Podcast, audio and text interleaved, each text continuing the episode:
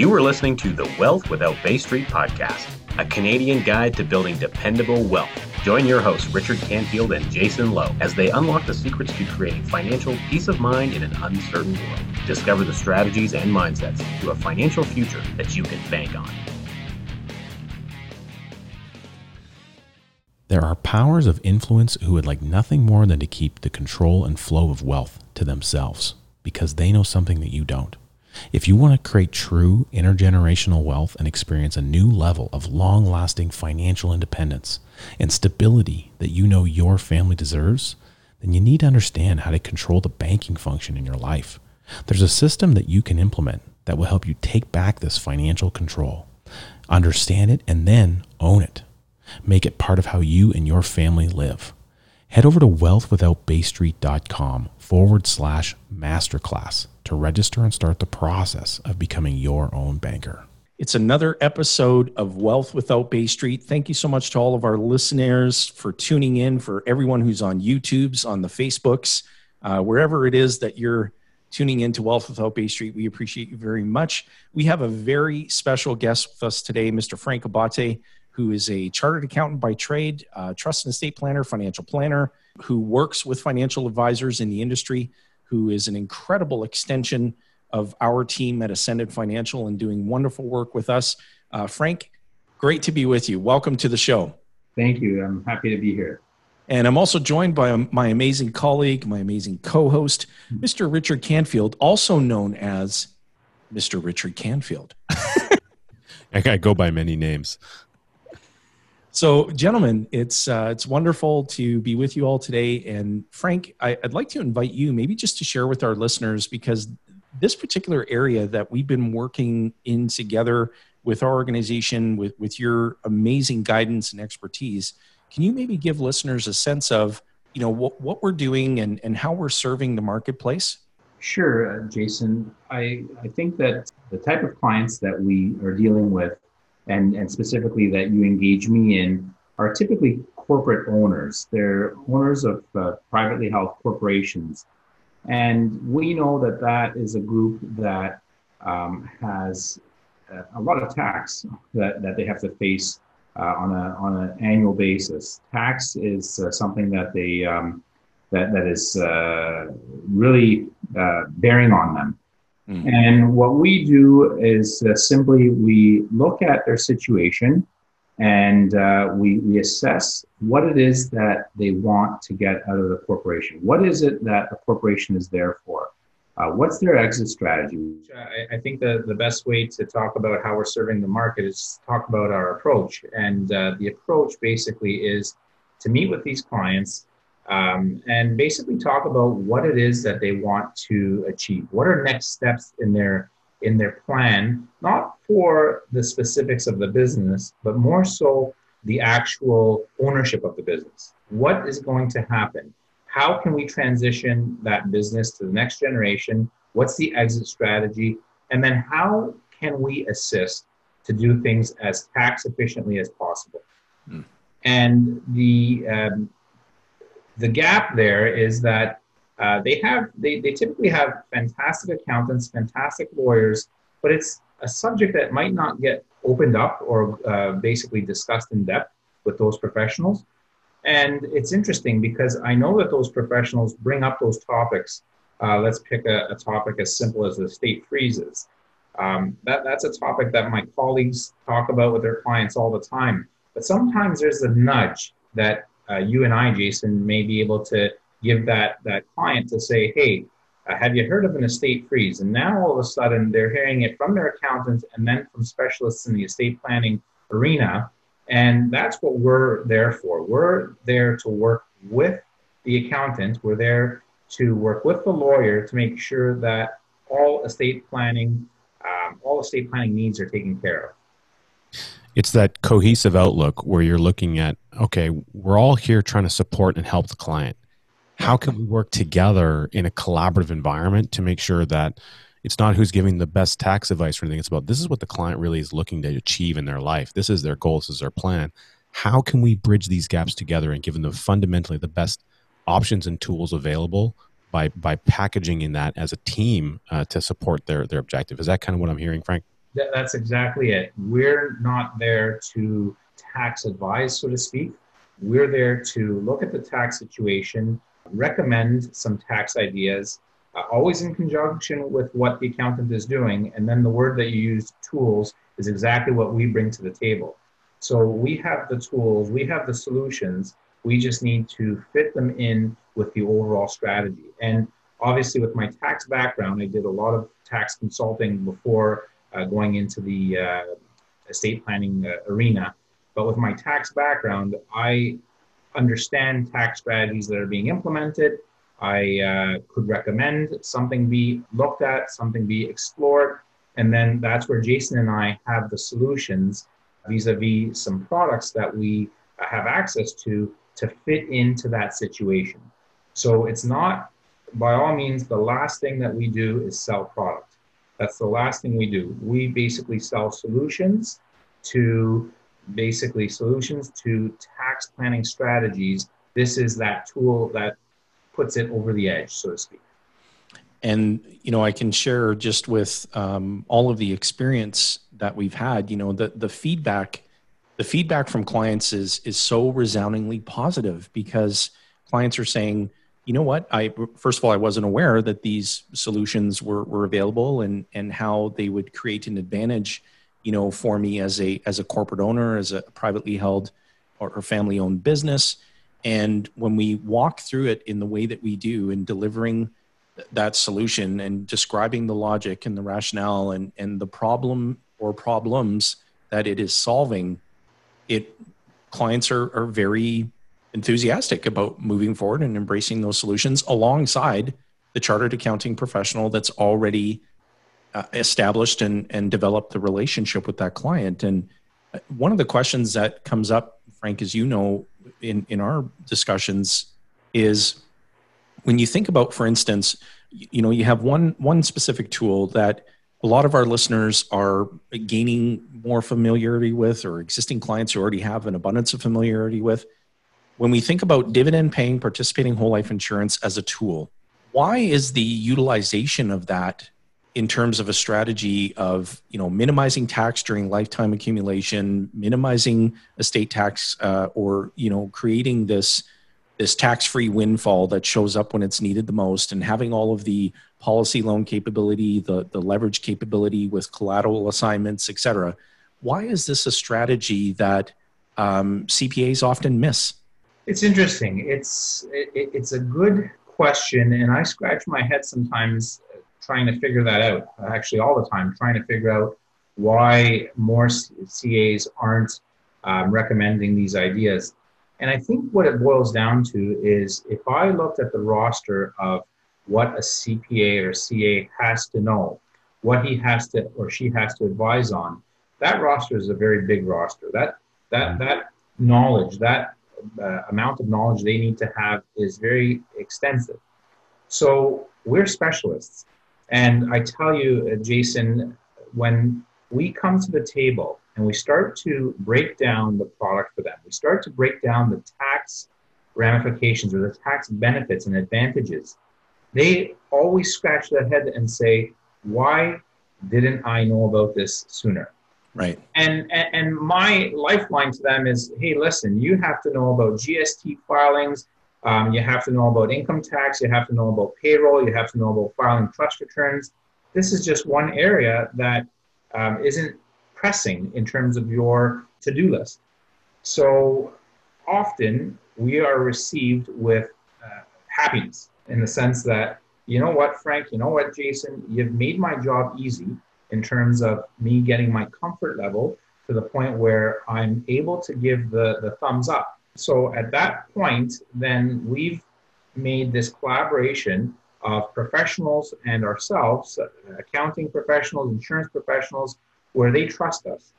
And they know that when the time comes, I'm going to take a simple example, a very simple example, but they know that when the time comes for them to file next year's uh, tax return and they have an insurance expense item on their financial statements, they know that they'll call Frank and Jason and we'll tell them exactly how to record that on their T2S1.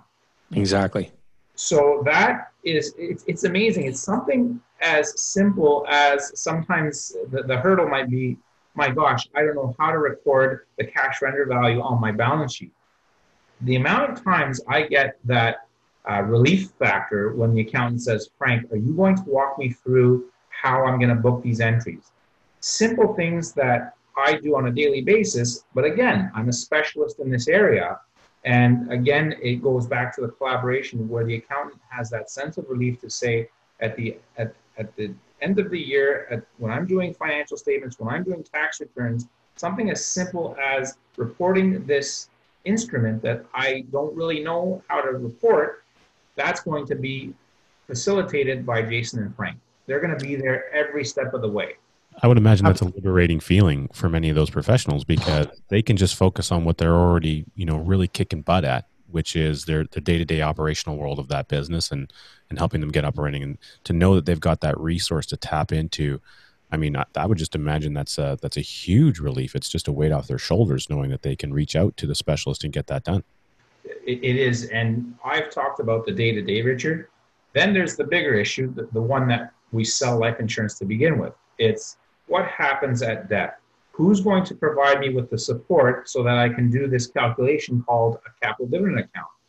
And we don't wait until that happens. We show them the schedule right up front to say, listen, we have this ACD calculation, and we could either A, keep it for ourselves, or B, we'll share it with you. But don't worry about it. If this gets lost in your files, we always have that record. And when the time comes that a payment happens, again, you will look at our team for the support as to how we're going to um, account for the increase in the capital dividend account. Frank, if I may, uh, I'll, I'll expand on and just share that one of the things that I find most uh, beneficial is that when we're working, you know, with a prospective client and the the CPA, the chartered accountant, is engaged in that discussion the last thing that a chartered accountant wants to do is recommend to a client that they expand the expense side of the balance sheet. yeah. so when we when we're able to uh, paint the picture very clearly that this is really a conversation about moving it over to the asset side of the balance sheet, everything changes and it, it just becomes a very natural. Yeah, this this makes perfect sense. You know, because we've asked that question. You know, do we as as professionals working together here for the best interest of the client do we see any downside in this recommendation mm-hmm. is there something we're missing mm-hmm. and when the answer is hey we there's no downside here there's nothing we're missing i think it's all the good work that we do leading up to that versus you know chartered accountants have no shortage of life insurance professionals who are knocking on their door saying you know i'd really like love to get connected with you and to be able to provide insurance solutions to your clients. But we we introduce education first. Yeah. and you hit the nail on the head earlier. It's not about selling a product. It's about clearly understanding the problem mapping out the solution to the problem and then providing the client with the very best tool to solve the problem. Absolutely now, now there's lots of different tools that are out there, and obviously our focus in our in our podcast and our conversations is is you know he- heavily weighted and focused on the the par dividend paying contract. You know, but Frank, that's something that you you kind of know that tool upside, sideways, backwards, and downwards like the back of your hand, and so. it's it's kind of like a, a, a, the the multi tool. You know, it's like that uh, that thing that has you know a little bit of everything available to it um, in the financial world. Can you maybe expand on why that tool specifically seems to, you know, obviously there's some ad- adjustments and cre- creativity towards the design elements to meet the obligations of the design for a client. But why does that one tool fundamentally have so many uh, advantageous uh, advantageous components to it to help work with business owners in their in their corporate plans? I think the important thing to remember, and this goes back to something that Jason mentioned, business owners don't necessarily want to part with their cash. They need their cash to be able to perhaps expand their business, to perhaps uh, fund their retirement, to do whatever they need to do in terms of having that liquidity available. So when we talk about participating life insurance, that's just a reclassification, as Jason said. It's a movement of assets from perhaps cash to cash surrender value. So if I were to look at a balance sheet and I look at my short-term assets, well, my short-term assets may include cash, and there's so many times that I'll see businesses that stockpile money. Uh, they may have moved it from cash to near cash, call it uh, GICs or uh, you know whatever the bank's offering uh, at two percent earnings or one and a half percent uh, investment earnings. But really, the fear, so to speak, is I think of insurance as a business owner, and I think that's an expense. Fantastic. And I've heard this over and over again. Fantastic. I'm going to take care of my family. I, I, I love my family. But at the same time, if you're asking me to put $100,000 in per year or 50,000 or 20,000, whatever the number is, that's money that's coming out of the, my ability to perhaps retire well, to perhaps go for another venture, so all of those factors come into play when they think insurance in general.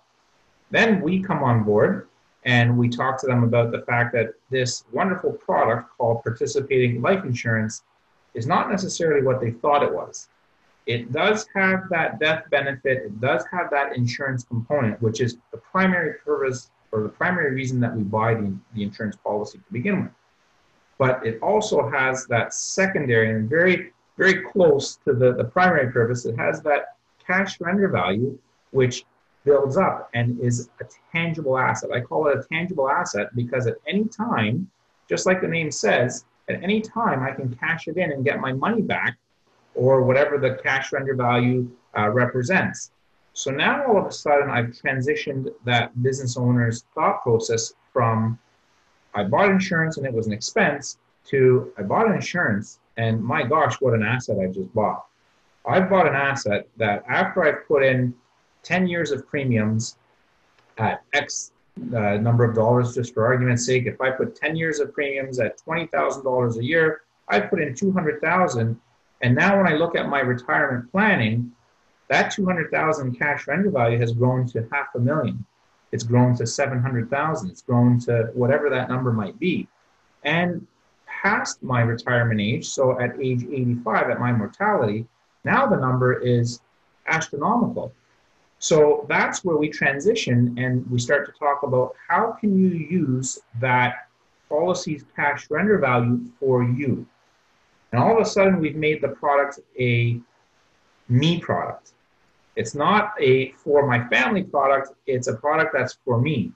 And you know, I hate to say it, but I think there's a little bit of selfishness in all of us where I really like life insurance, but I would like it a lot better if I could get some access to it. Right. And when we talk about how how that that accessibility is there with a participating plan, it's uh, it's hard to deny that when you marry it with all the tax benefits uh, that are associated with the product as well, which we haven't oh, the, even talked about the contract is one of the greatest exemptions in the tax code that exists today. And and there's so many uh, tax advantages that you know frank you do such a wonderful job at clarifying when we're having these conversations. And uh, you know having you as a guest on our show i think it's just so important for our listeners to really know just how how much of an expert you are in this field. And we're very lucky to have you as an extension of our team. And uh, clients really embrace that because as you mentioned frank you do such a great job of describing you know it's it's an entire team of professionals that are at the round table working for you mr and mrs client. And when you're dealing with our team you're getting all of us.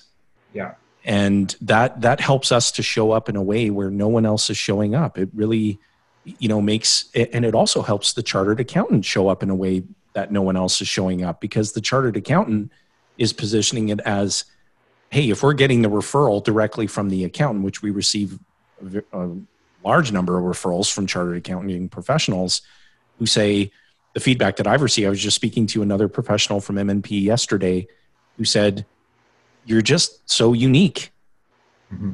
her words not mine yeah. and you know I, I said well thank you i'm very grateful to to hear that and like we want to recommend that our clients uh, have this work because you know the, the feedback corporate owners out there they're busy running their businesses their time their energy their focus is on running their business and when they sit down and they say well what can I be doing because all of my net worth is tied up primarily in my company? What are some other things that I can be doing to expand and diversify and all these other things? And they look at taking capital out of their company and investing it in someone else's business. Mm-hmm. And, and we have that expertise to sit down and say, you know what? You can create additional assets inside of your corporation and you don't have to strip out any of the money and transfer it away to someone else to help them build their business. Let's create this wonderful, amazing gift, this dividend paying participating whole life insurance contract, and let's create an additional asset inside your own business.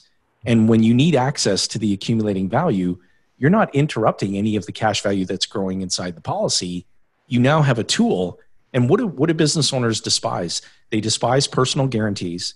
They despise having to jump through lengthy, nosy credit applications, gatekeepers at, at banks to access money. Well, now they have a tool at their disposal that puts them in a position of total and absolute control. Yeah, yeah. I, I want to comment, Jason, on um, the comment you made about our uniqueness, and uh, it's something you know, obviously, and perhaps it's it's the reason that you and I work uh, so often together is that we both like to make things simple. And anytime we get engaged, I, I think it's like a broken record. I, I always repeat after our first um, our first meeting, which is our fact find. I always talk about the fact that you and I are going to prepare a deliverable, and that the deliverable is always said in this fashion: the deliverable is meant for the client. And I always tongue in cheek, I always say, Mr. or Mrs. Accountants, you you may find this deliverable a little bit um, a little bit basic. Right. Time and time again, the accountants will reach out to me and say, that was actually perfect.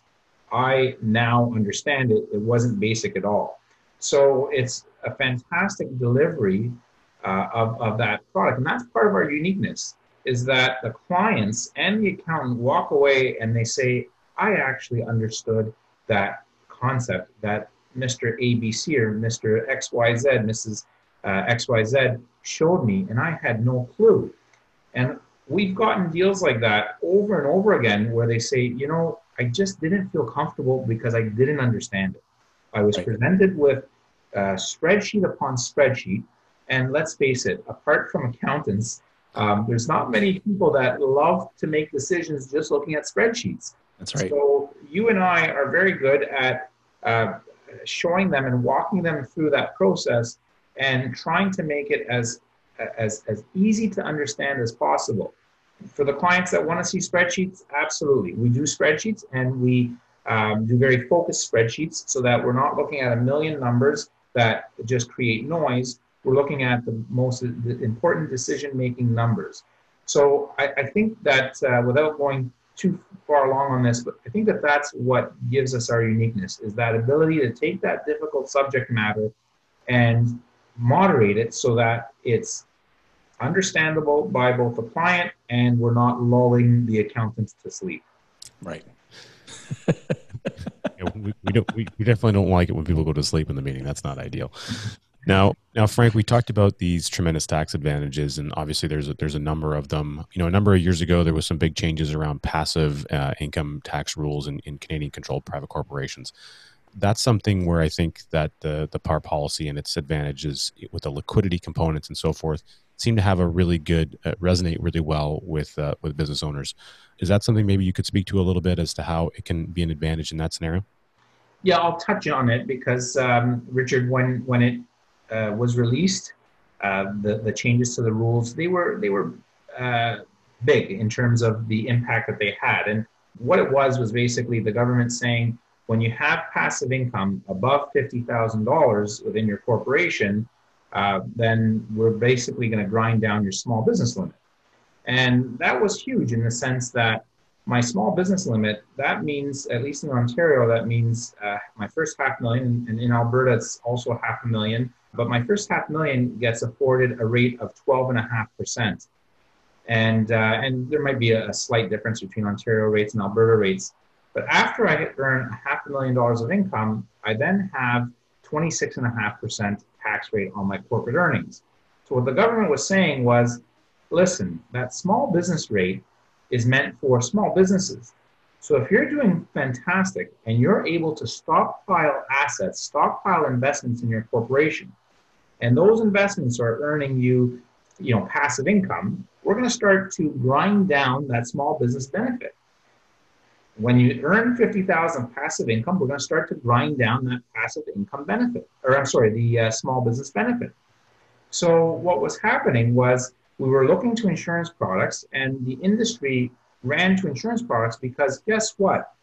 Anytime we have passive income earned within an insurance policy, that's not considered to be passive income. So what happened was we were approaching clients and saying, if you deposit cash into a product, into an insurance product, then your problem of passive income is going to be going away. So, to a sense, it still applies for federal taxation. Um, here in Ontario, the government didn't uh, follow suit. So, the provincial government said, we're not going to follow and piggyback off the uh, federal rules, and they left things as they were. So, it's not as big an issue, uh, Richard. Um, but having said that, uh, I, I'm glad you brought that to light because the big reason that we look at insurance policies to begin with is because we get away from any passive income taxation. So when I'm looking at assets, and I always like to talk about fixed income assets. And the reason I talk about fixed income assets, not because they're the ones that are taxed most heavily, and that tax rate, by the way, is north of 50%. It's somewhere around 50% on interest income. Um, when I do my comparisons, I always compare the returns and the um, basically the growth in a participating policy. I compare them to an interest-bearing portfolio, and the reason I do that is because when you look at the assets within a participating policy or within a participating fund, they're very heavily invested in fixed income types of investments. So I'm trying to compare apples to apples. And when I'm comparing apples to apples and I'm looking at that conservative fixed income portfolio, well, I'm just saying I'm trying to match the conservatism that we're looking at, that we're reviewing in a participating portfolio. And when that happens, we're talking about a 50% taxation on that fixed income portfolio. So that's, I'm glad that you took me down that path of passive income. I'm going to say that the whole issue of passive income uh, and trying to, uh, trying to bypass the small business, it's not a big issue here in Ontario. I, am sorry, I can't remember if it is in Alberta. I think it still is in Alberta, mm-hmm. but suffice, suffice, it is. Okay. Uh, so in Ontario, uh, it's not as big an issue, but there's still that whole issue of passive income. That was a that was a great great overview of that, Frank. Thank you. And you know, for I would say for you know many many clients that we um, that we work with, it's it's a moot you know point in at the present stage that they're at you know within their operation, but it, we we have to look ahead, and we have to say, look, you know, one of the one of the things that we ask corporate owners, at least in my in my preliminary conversation, is would you agree that your business looks different today than it did 10 years ago? Yeah. Absolutely. Now, can we agree that your business is going to look much different 10 years from now? And so we need to get in front of these things to make sure that the proper planning mechanisms are in place, the proper tools are in place. And it's, um, gosh, it, it's such an incredibly uh, underutilized tool. And uh, I think we're you know we're we're having an impact, and uh, that's going to expand uh, greatly. You know, one of the questions. I just want to make a quick comment. If, uh, do I have time? Yeah, yeah. Oh, absolutely. Yeah, please do. So I just want to comment on the fact that sometimes uh, it comes to light when it's too late for a client. So what I mean by that is that when they're looking at insurance ideas, perhaps in their 40s and 50s, they're not foreseeing the fact that that passive income issue will be an issue. And then you and I know that, Jason, we've worked on many clients that are in their late 60s and 70s when that passive income issue becomes a reality. Oh, yeah. And, and, and they always say, I wish I did this sooner because part of the process, and I don't want to get too, uh, uh, too down into the weeds, but part of the process of getting a life insurance policy is A, making sure that the client wants it, but B, uh, just as important is making sure that the carrier wants to engage in the contract. So when we get point. when we get higher up in age, that tool becomes less and less attainable. Right. And the frustrating part as insurance professionals is that we know that that 50 year old will come back to us perhaps at 60 or 70 if they're not if they're not convinced at 50 that this is the right solution. And unfortunately, not every 50 year old that decides to come back at 60 and 70 will have that option anymore. Right. Very, very good point. It, it's very important. I, I've had a, a few cases in the past couple of weeks, and I think uh, it may be part of this whole um, uh, COVID. Uh, people are just taking a, a, a temperature check on their mortality. And I, I've had several cases in the past couple of weeks where we've had uh, some people that uh, were, were a little bit more senior in age and unfortunately are not able to get insurance. So it's something to keep in mind. It, Frank, that is such a good point and, and a great reminder for listeners because we share don't delay. Once you understand that this is the solution and it's a great tool, don't delay because the longer you delay, the more you penalize yourself with, with without even realizing it. And so it, it's so important that you know for for listeners to to know that a we've got the the capability b we'd love to obviously um, you know connect with you if you're if you're a, a business owner and i'll, I'll just uh, maybe caveat that just a, just a tad you know in terms of if you're an established business owner you're running a business that's generating revenue producing uh, profit. And you know you you just like us to maybe do a bit of an analysis of how you're currently put together and structured financially. And if we feel that we can um, make some improvement uh, to what you're already doing uh, that that's great. Uh, but otherwise it may just be a confirmation that you're already doing everything correctly. And there's no downside to to getting that type of affirmation but what we find most often frank and i, I think you'll agree is that there is always something that we identify that we need to there, there's a there's a problem lurking there it's either present or it's on the horizon and we want to get in front of that and and solve it It's, it's interesting, Jason. It's a fresh set of eyes. yeah Um, we, we always find, um, you know, when, when we have the uh, engagement of a client where they say, you know, the financial statements, they're all yours. Jason, you can attest to this. I'm always finding something in those financial statements that, as a, a, a new set of, uh, of eyes, a CA, I'm not there, by, by the way, I'm not there to uh, shed any, um, any discomfort on the existing CA, but uh, no they, they, they've been doing their, the financials over and over. And sometimes when an outsider looks at the situation, they say, hey, have you considered this? And nine times out of 10, that happens with us, uh, Jason. i would agree we yeah. kind of look at it and we go am i seeing this like there's something jumping off the page at me here what do you think and frank you'll look at it and go oh yeah we, we definitely need to you know uh, uh, bring this up and we need to talk talk about it and um, most often in fact always you know the uh, the client is very receptive and says hey thank you for thank you for pointing that out and so And I, I it's think always done in a collaborative fashion. It's always Big that- time. it- It's always done in the sense that um, why don't we engage the accountant to see if we could just uh, improve on on what's been done, improve You got it. on how how this is being uh, represented, or yeah, it, it's always done in a collaborative fashion. All right. Hey, Richard, welcome back. Uh, we we know that your battery died on your computer there, and so uh, welcome back. It's good to have you with It was, us. a, it was a little bit of technical glitch, but the good news is, is that um, I left the conversation. You were talking about Par Life Insurance. I came back. You were talking about Par Life Insurance. So it was pretty awesome. um, what what I was what I was really curious about, uh, Frank, and, and just kind of listening to some of what you chatted about there is, you know, you, you talked about the horizon and your your there's a, an identified problem that exists right now or something that's present in the business owner's mind, but often they're either maybe that problem is a horizon issue or it's a it's a present level issue. I, th- I find that a lot of times they're stuck in that present level world because they're looking at the business and what's all around them and they're in the day to day kind of world. But how often do you find that it's this this horizon or future event type of an issue, whether it's the sale of the business, the exit of the business, or or the impact of what happens the day that they walk off planet Earth, where we're you're, you're spending a lot of time and, and really educating them on the impact on if we don't have something in place here's the ripple effect, the trickle down of how how things could go really sideways if we don't insert, institute this solution.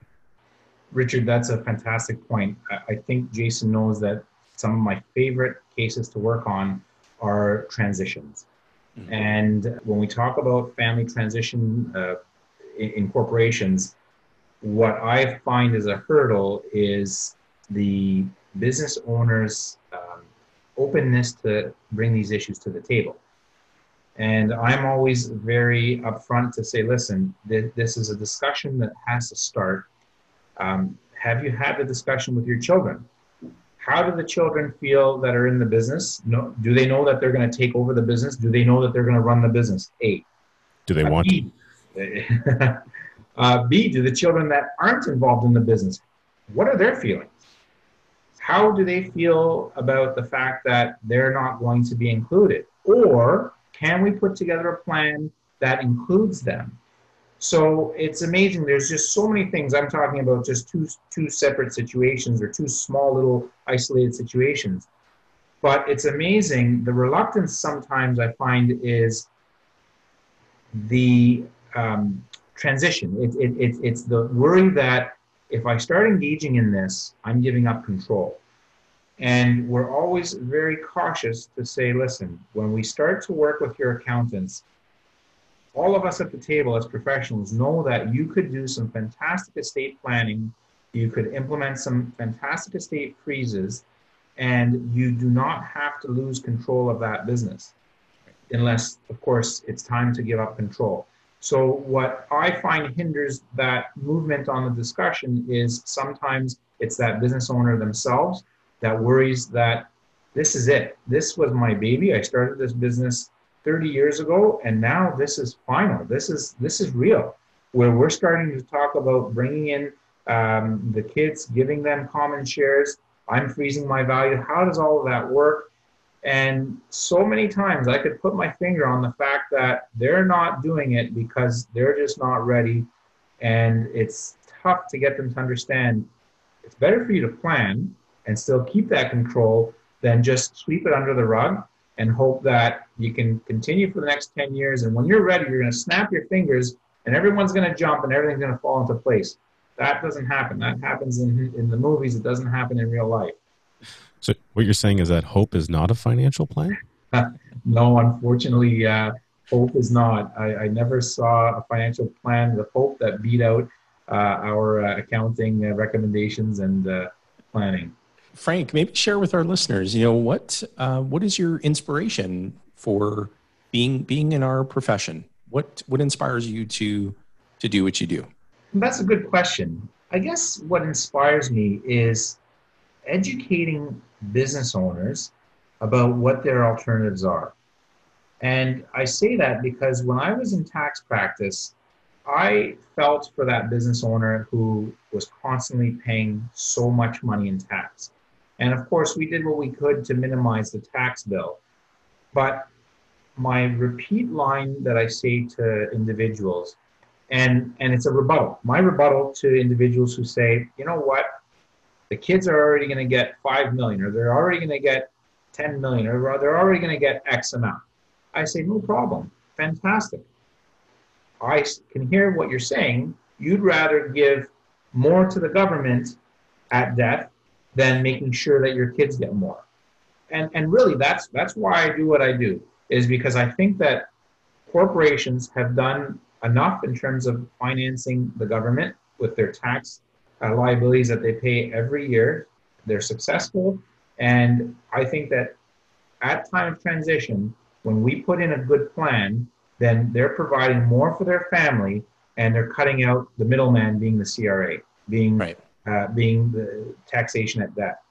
So that's really what's what's inspiring. And when, when you put it in that light, customers look and they, they or clients look and they say, I never thought about it that way. Well, really, that's what we're doing. When we're showing you a plan where you put in X amount of dollars, call it a million of dollars into this idea, or 500,000 or 200,000, and now you're cre- creating X amount of dollars, call it three, four, five million, you can thank the government because they funded that for you. They funded it in the sense that when everyone's taking their checks, on your passing, they have their hand out, and the kids and the accountants say, No, I'm really sorry. You don't get any of this because there's something called a capital dividend account. So at the end of the day, that's that's what inspires me. I, I, guess it's a little bit jaded in the sense that I'm trying to enhance that that successful business owner, but I think they, they deserve it. They worked hard and they've paid a lot of tax throughout their lifetime, and now at death, I want them to transition as much as possible. And for once in their life, I want them to cut out the tax man. And and if they do transition as much as possible, it falls to a next generation. It falls to charitable causes, to all these other endeavors that are that that have a ripple effect on social goods because now either those charitable institutions or or the individuals that receive it, well, they're going to go and plug that right back into the economy as well. And so it, it really enhances thing. It's it's an it's a it's a value add co- connection to uh, to a much bigger thing than beyond just the business owner. So I I, I encourage um, everyone to to listen more to what Frank has to say. I, I, I, commend you for all your great work, for your knowledge, and I'm just so excited about uh, having this conversation with you and, and, and having people have a chance to listen to uh, the power of what this type of a tool used the right way in combination with collaboration with an accounting uh, professional can really accomplish for the business owner. Richard, you know, I, am glad that you uh, said what you did because you reminded me. I, I really missed uh, a big part in what I was talking about. Um, it comes time where the business owner says, you know what, the kids are going to get enough, but if you could provide more for, for the charity, and again, cut out the tax man, then why should the tax, per, why should the government decide how my money gets spent? I really want to give to XYZ charity because they helped me throughout my lifetime. So it doesn't necessarily have to be increasing the wealth of the children that are already going to get more than enough. It might be increasing the wealth of a charity. And again, it's going to happen at the expense of the CRA. So as you're saying, it's socially, it's just going right back to where it should go. And it's you controlling who's going to get access to that cash instead of the government taking that money and uh, you know they're they're not necessarily the best uh, managers of, of, money. The best manager of your money is, is yourself. So you should be able to make the financial financial decisions that you want to, even from your grave. As perfectly said, Frank. And I would ask you too. So, being that you know, obviously, such a great extension of our team, and you've uh, you interact uh, regularly with our amazing client service uh, teammates here in our organization. And um, you know what would you share with listeners who are corporate owners who are established business owners about you know working with uh, richard myself our, our growing organization? What would you say to folks who are who are considering that? Well you guys are an outstanding bunch in terms of how much you care. Uh, you know there, there, there's going the extra mile. You guys go the extra 100 miles or 1000 miles um, I'm, I'm very impressed at how the process works from A to Z, from uh, you know taking the application all the way to making sure that everything is coordinated with um, everything that happens to get that application into the underwriting department to the point of uh, delivery, um, and then your after sales service. Um, you know, we you've engaged me on some after sales uh, things, and that that's fantastic because you know you, you want to be with an insurance professional who cares about you today and 10 years from now and 20 years from now. Not just today and tomorrow and then slowly you fall off and when someone asks you who's your insurance person? you scratch your head because you don't know who they are. So you know that's that's that, that's something that i can honestly say about you guys. Your your team cares and uh, you, you show the love to your clients in that constant uh, that constant communication with them. And uh, if there's a problem, uh, you know, whatever whatever questions I shouldn't say a problem, but questions. We we actually dealt with one earlier this year where it was a question that came up on a case that we had done, and we took the time to educate again, and we took the slide deck, and we we we actually emailed the slide deck and the actual slide that answered her question. Right. It was it wasn't uh, something that was new. It was something that we had addressed, and she had forgotten the uh, discussion. at time of sale. So she was so thankful. The email that she sent back was so thankful and saying, you know, you guys went out of your way to re-educate me and you know I, I feel kind of stupid because we already dealt with this and that wasn't that wasn't our our intention it was no remember in this slide this is exactly how we addressed that fantastic question that you have and guess what? When you ask it again next year we're going to send you that same slide again and we'll have that same dialogue. You don't mind because that's part of the sales process. The you got it. the sale doesn't end the time that we deliver the policy. The sale never ends. It, it ends at time that we deliver the check. You got it. Speaking of questions, one of the things that we ask every guest who appears on our show is first of all, we, we pre-position to talk about, you know, so Frank, not all heroes wear capes. You know, you might think of yourself as a hero, but you, you might not think of yourself as a hero. But every time that you're creating value for others, that you're benefiting people, that you're making life easier or better for them in some way, you are. And so my question to you is who do you want to be a hero to? That's a good question. I guess it's all the families that need this planning and just need that nudge from us. And it's not even a nudge from us because after we talk about what we talk about, it's them realizing and us being the ones that really brought it to light to say, yes, this is something that I really need.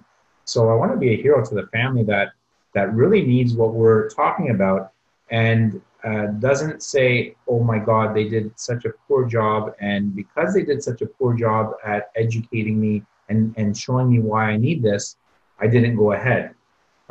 I think that that's the worst thing. That's, that's the opposite.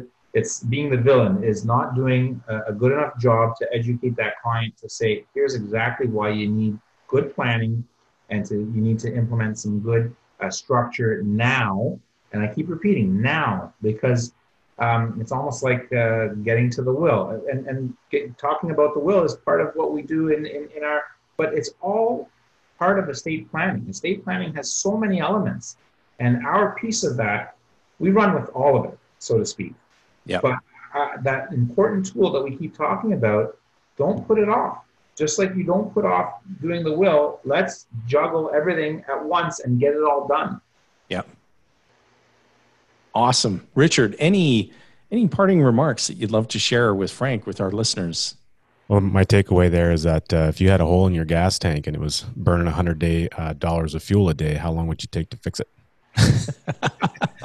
so, uh, with that being said, Frank, I appreciate you. Thanks for joining us. Thanks for being such a uh, valued member of our extended uh, team and, and, and all the assistance that you provide and your expertise um, really we, we couldn't help the people the way that we do without uh, input and, and expertise like yours to bring into the equation. So thank you for that. And uh, thank you for joining us today. I appreciate you guys taking me on the team. Thank you very much. Well, that concludes another episode of Wealth Without Bay Street. And again, for all of our listeners, if uh, you're tuning in through a podcast platform, if you're on the YouTubes, the Facebooks, um, be sure to smash the like button, leave us a comment, let us know that you're getting some value from uh, this episode. Frank will be back with us again. He will be a returning guest, and we can't wait to have him back. And so, Frank, uh, on behalf of all of us uh, here, we, we thank you sincerely again. And to all of our listeners, thank you. Thank you for inspiring us to do what we do because you are who we want to be a hero to. Thanks again, everybody. We wish you an amazing rest of your day, and uh, we'll catch you on the next episode.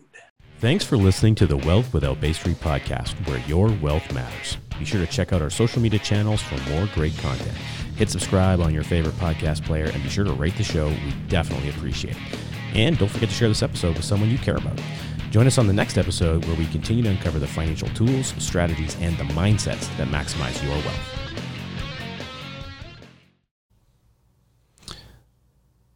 There are powers of influence who would like nothing more than to keep the control and flow of wealth to themselves because they know something that you don't. If you want to create true intergenerational wealth and experience a new level of long lasting financial independence and stability that you know your family deserves, then you need to understand how to control the banking function in your life.